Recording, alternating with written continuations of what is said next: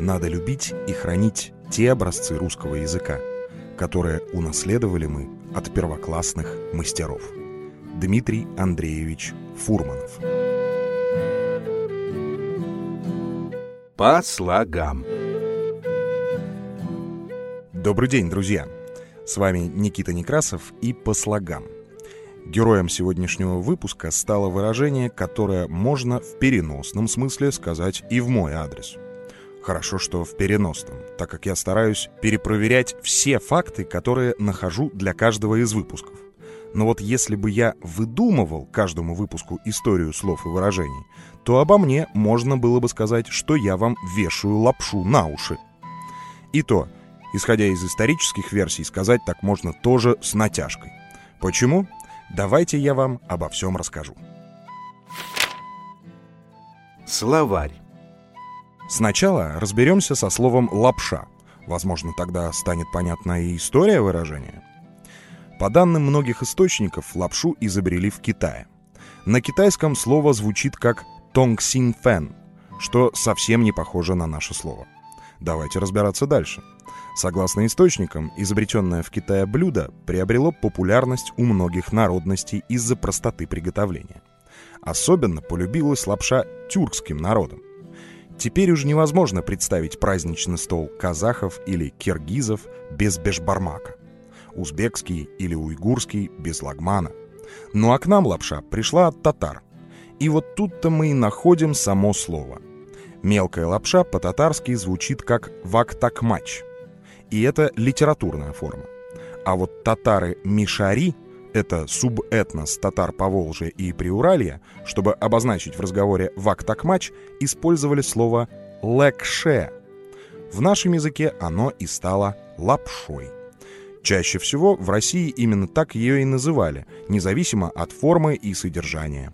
Хоть квадратами нарезанную, хоть полосками, из пшеничной муки, а то и из гороховой.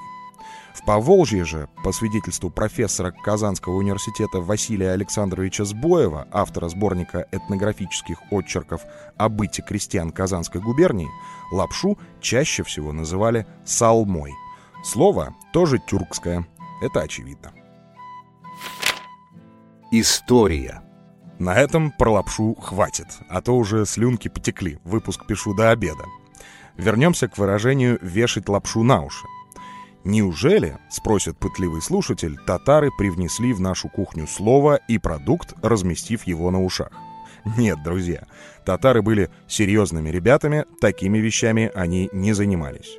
Ну а если вернуться к сути, то есть несколько версий возникновения данного выражения. Наше выражение употребляется в значении обмана, дачи ложной информации, отвлечения внимания от чего-то важного. Здесь-то и стоит искать корни фразеологизма. По одной из версий, выражение пришло из французского языка, где мы находим выражение «la poche», что переводится как «карман». Якобы этим словом в русской транскрипции «la poche» пользовались наши карманники, у которых появилось слово «облапошить» — украсть что-то из кармана, заговорив при этом человеку зубы. Но в этой версии нет ничего об ушах. Давайте разбираться дальше. В арго, возможно, из-за сходства формы, лапшой называли различные вытянутые предметы. Цепочки для медальонов, ремешки от часов, тонкие браслеты, а также длинные лоскуты ткани. Возможно, выражение «вешать лапшу на уши» могло трактоваться так. Закрывать человеку, которого грабишь, уши лоскутами ткани с целью сделать его глухим и тем самым усыпить его бдительность. За убедительность этой версии выступает другая созвучная версия, тоже из воровского жаргона. По некоторым данным, у криминальных группировок были специальные люди, которые занимались сбором нужной информации на улицах, во дворах, где угодно. Они подсматривали и подслушивали, а называли их словом «ухо». Здесь снова вспоминаем о лапше в значении лоскутов ткани, и фразеологизм приобретает такой смысл нейтрализовать подслушивающего, завесив уши лапшой, а может и дать ложную информацию, то есть обмануть. Есть еще одна версия, тоже связанная с криминалом. По некоторым данным, лапшой называли уголовное дело. Якобы, если на кого-то из преступников навешивали лапшу, это означало ложное обвинение. Но куда подевались уши? Не очень понятно. Эта версия тоже достаточно спорная. Но какой бы ни была действительная версия происхождения нашего фразеологизма, она никак не связана с продуктом питания. Это интересно. В русском языке существует похожее выражение, которое зафиксировано во фразеологических словарях. «Сыпать лапшу» или «лапшить». А вот здесь мы имеем дело именно с макаронными изделиями. А употребляется это выражение тоже в значении лжи, обмана, введения в заблуждение. И здесь, наверное, можно попробовать объяснить происхождение. Если вспомнить, что изначально вак-такмач или лекше — это мелкая лапша, то можно представить, как вытянутые полоски теста рубятся перед варкой на мелкие кусочки. Врущий человек тоже мельтешит, совершает массу лишних движений, как бы разрубая общую картину на множество мелких деталей, дабы отвлечь внимание человека от чего-то основного. А потом вешает эту лапшу кому-то на уши, заставляя себя выслушивать.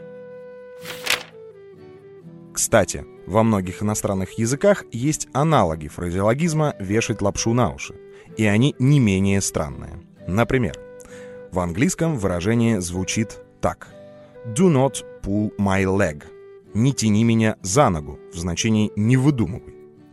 Во французском найдем такую фразу «Menger que en betu». Да простят знающие мне мой французский. Переводится буквально это выражение как «водить кого-то как кораблик» или как лодочку. Забористый немецкий оставил напоследок. По-немецки аналог нашего выражения звучит так. «Den Kopf wird grien», что переводится буквально «вскружить голову». На мой взгляд, немецкий вариант ближе всего к нашему. В нем хоть голова появилась, а на ней однозначно найдутся уши, на которые мы и навесим нашу лапшу. По слогам. Какая из версий происхождения выражения про лапшу понравилась вам больше, расскажите в комментариях. Сделать это можно во всех моих соцсетях или в телеграм-канале. Там же вы сможете найти ссылку на сервис, где меня и мой подкаст можно поддержать донатами. Они пойдут на рекламу и продвижение проекта. Давайте сделаем так, чтобы о нем узнало как можно больше людей. Лайк, шер, алишер, как говорят в интернетах. Благодарю за прослушивание и прощаюсь. По слогам с вами разговаривал Никита Некрасов. Всего вам доброго. По. Ка.